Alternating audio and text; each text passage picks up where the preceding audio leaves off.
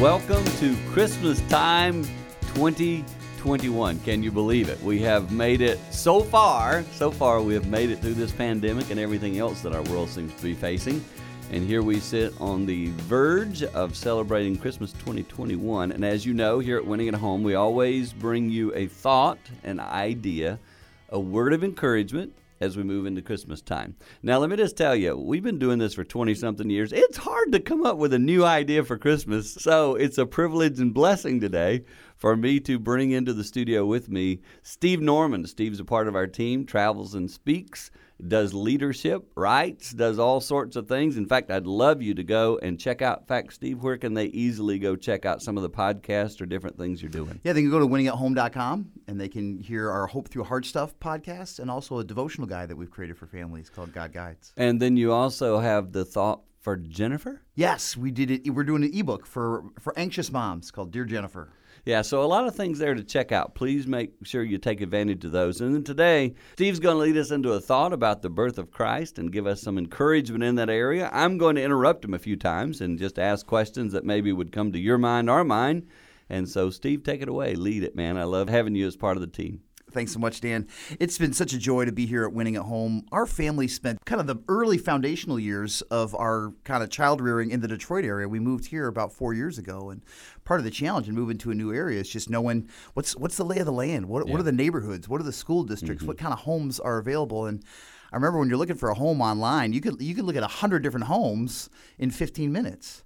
But a house that'll look good online doesn't necessarily feel good when you Steve, step into it. But isn't that great? I mean, there every house looks great online. Right, right and they can do a lot of things with filters and camera angles to make rooms look bigger. Yeah. But but it's not until you step into a front right. door right. and in that entryway, kind of get a feel for what that's like. Hmm. But it's not just the home itself. You got to take the neighborhood into context. And it took us a while. We moved into one of our homes. We found a couple of weeks after we moved in that every single time we walked through, all the neighbors kind of peeking through their kitchen windows. Oh Oh, to, my to, word! To, to, see to see who was going to be coming in. Are you still living there? I am. I am. They're they're not. They all moved away. No, I'm kidding. They're still there good. too. That's good. But one of the things I realize is that when you buy a home, you're not just purchasing a house, you're buying a stake in a neighborhood.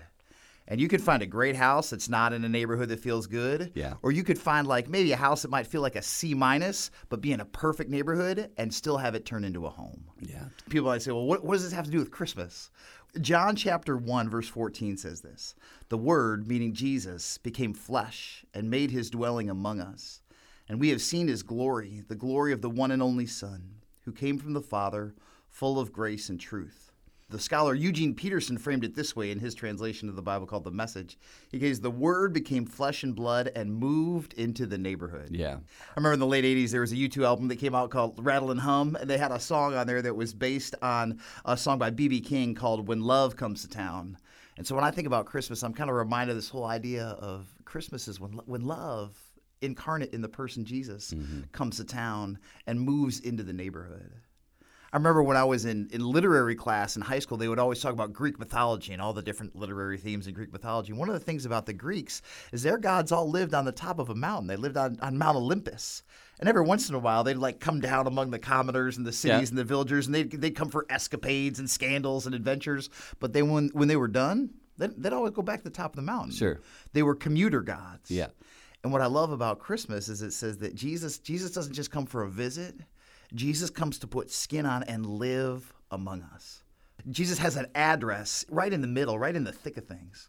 You know, Steve, as you're saying that, I find myself thinking about how, as I'm listening, I'm going, yeah, that, that's really true and really good, but is that happening in me? Because I found myself just thinking about how many times I, in some ways, in some ways, I just go to church on Sunday, do my thing, preach, attend, whatever, and then I leave and kind of leave that there. Uh-huh. It's that same kind of mindset right. that the people of that day would have had. Right. That the gods come down, then leave. Right, right. And I think we're now going where God is and then leaving. Absolutely. And in Jewish culture, they would have done the same thing three times a year. Yeah. Families would have gone on a trek. And we hear that Jesus did this when he was 12. Families would have gone on a trek to the top of a mountain, Jerusalem. They would always say, let's go up to Jerusalem. And they would get as close to God as they could get. Hmm and then they would all go, go back home. And, and the only people who come into the presence of God were the priests themselves. So the fact that the highest priest, Jesus, as he's identified in yes. Hebrews, doesn't demand us to come and meet him on his turf, that he goes out of his way. He leaves the, all of the comforts and the amenities of heaven itself to come and walk through our dirt and our grime and our muck. Why do you think he did that? Out of love of love. And what I love when we think about kings and royalty, we think that palaces have an address. We got Buckingham Palace, we got the White House, we got all these amazing pieces. And Jesus moves into a place that has no address. Jesus moves into somebody's garage when he was born. There's, there's no glory, there's no majesty, there's nothing, there's nothing sexy about that kind of environment. And the way that Jesus came to the place that he came, in the manner that he came, in the dark of night to an obscure village, shows how much he cares for people on the fringes how much he cares for people who are kind of like wandering through the darkness on their own. Dan, I've had a couple chances to visit Bethlehem. I'm so excited that you're going to come with yeah, me. Yeah, it's going to be fun. Next In fact, fall. let, us interrupt that to tell everyone, please be a part of it. The yeah, Holy we're Land doing Tour. we're doing a classic Holy Land tour Yeah, in yeah. October of 2022. Yeah. There's still time for you to sign up. Are, got- are we going to see the place you're about to talk about? we are. Okay, so we are. Tell us. So when you go to when you go to Bethlehem, there it, it really is in this hilly it's in this hilly region, and when there are no lights on and there it is a starless night, you cannot see your hand in front of your face. It is really really Wow. dark. And so when I think about that first Christmas where the Yeah. angels just pierce through the darkness with the brilliance of their light, tell people, "Hey, you're you're you're not alone." Uh, I'm reminded of the passage in in Matthew 4 where it says, Land of Zebulun, land of Naphtali, the way of the sea, beyond the Jordan, Galilee of the Gentiles, which is where Jesus would end up living. It says, The people living in darkness have seen a great light. And those living in the land of the shadow of death, a light has dawned. And I love it that God just doesn't come near, but God comes near with hope, and He comes near with light, and He comes near with brilliance. And Dan, you and I know that whether whether it's been in our own lives, we've experienced grief and loss in this last season. Many people who are listening have experienced grief and loss in one way or another. And it's so good to know that Christmas isn't a static moment, Christmas is a dynamic moment. Jesus didn't just come once with light and truth and hope, Jesus comes every day with light and truth and hope. And I think there are some of us who need to be reminded that, that this season, that the joy and the presence and the nearness of God wasn't just something that happened 2,000 years ago that we put in manger scenes and Christmas cards. It's, it's something that, that Jesus is arriving anew and afresh into our desperation, into our grief, into our loss, into our chaos. Jesus is stepping into that anew. If only we would have eyes to see him and receive him. Well, I think part of having eyes and the ears to hear and all those things that go with that is taking time. You know, as you're sharing that today, um, Steve, you don't walk up and just start talking about the Christmas story like you did without thinking it through. Without thinking through, you've been to Jerusalem and Bethlehem, you've seen those things. You can lay that out, even picture it in your mind. Maybe some who are listening can't do that right now, but what you can do is pause and think about the fact that, for example, pierced in the darkness. All of you have been somewhere in the dark. If not, go in a closet right now and close the door. There, there it is and think about that light piercing that darkness and think and then using that correlation of saying where do i need the lord to pierce some of my darkness Absolutely. what's the spot in your life today as you go into christmas time maybe for you i mean we all know that thanksgiving christmas that season really difficult for many many families. I mean our phones at winning home light up Sure. because people are discouraged they're depressed they're around people they really don't enjoy being around sometimes Right, and there's a lot of conflict and issues. That maybe that's your darkness. Maybe this year sit go somewhere. Take this little thought that steve has shared with you. Go sit somewhere and think about what would it look like if the lord broke through that darkness what would it be like if his light shine on you this year you say well what about my family no forget about them right now what about you because if you light up, you'll carry that light even into your family. Because that's what Jesus did. I mean, think about it. He came here into a dark world, and if he said, "Well, I'll light up if everybody else will," and that's not that wasn't the rule. I'll light up so you will have light. And I think if we take that same principle, just little things you're saying, Steve, are popping in my mind that if we practically apply it to ourselves, it can be life changing. Absolutely.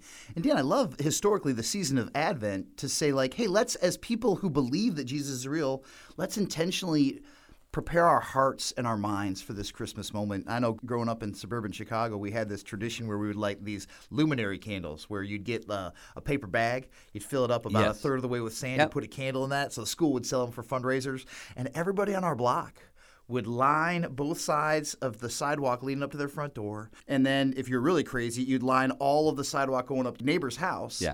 And on Christmas Eve, it looked like the whole neighborhood was alight with flame, mm, and it mm. was almost like lighting a runway. And you know, when I was a little, I was like, "Oh, this is where Santa, this is the route that Santa's supposed to take to get to my house." But now, when I read the scriptures, I was like, "Oh, this is this is a way for us to illuminate the way. Not that Jesus needs any directions to find his way to our heart, but it was an act of preparation on our part to be able to say, "Come, Lord Jesus, come here, come now." And I think that the hope of Christmas is that his arrival is guaranteed. The only variable in that equation is like uh, have we have we prepared our hearts for his arrival? And you talk about some of us feel like we're headed into some, some hostile territory. Yeah, for sure. And we need to say, All right, Lord, you are already present at that Christmas table. Will you give me eyes to see and ears to hear? And there are all of us who are, are going to be confronted with some form of empty chair this year, either either a loved one who's no longer physically present, or maybe we got a loved one who's they're alive and well. Yeah. They've just chosen not to participate Yep. in our family rhythm this year, and that that's heartbreaking. And it's so important for us to say, Lord, you are doing something that I cannot see. And at Christmas, you burst into the corners of society in the middle of a dark night, and your light slowly grew over the course of your ministry. So, Jesus, will, will you come into the middle of our mess and be present? Dan, I'm reading through the book of Exodus, and Exodus tells the people of God as they're wandering through the wilderness how to build a tent for God. And that word tent is also translated tabernacle. And some people say in this John 1, where it says Jesus came and dwelt among us, the Greek word there is tabernacled. So the literal translation is Jesus came and tabernacled among us. Yeah. And what I love about the instructions that God gives the Israelites is He goes, when you set up camp, I want you to have some tribes on the north, some tribes on the east, some on the south, and some on the west. And in the middle, I want you to put the tabernacle. And I love it when it says Jesus came and dwelt among us, and He just drops right into the middle of the mess. And so I just it could be that it's helpful for you to just take a moment and say, what what is the biggest mess? What is the greatest concern? What is the most the, the greatest fear or anxiety or grief that I need Jesus to step into? Because the book of Hebrews says that uh, every grief that we know, rejection, loss, mourning, Jesus tasted. And there's hope and encouragement in knowing that Yeah. there's no emotion that, that we feel that he did not feel as he walked this earth. Yeah, as you're sharing all that, my mind runs to uh, we all want Jesus to be a part of our life. We all want to invite him in. As you're sharing this today, probably everyone listening would say, Of course, I want Jesus to come in.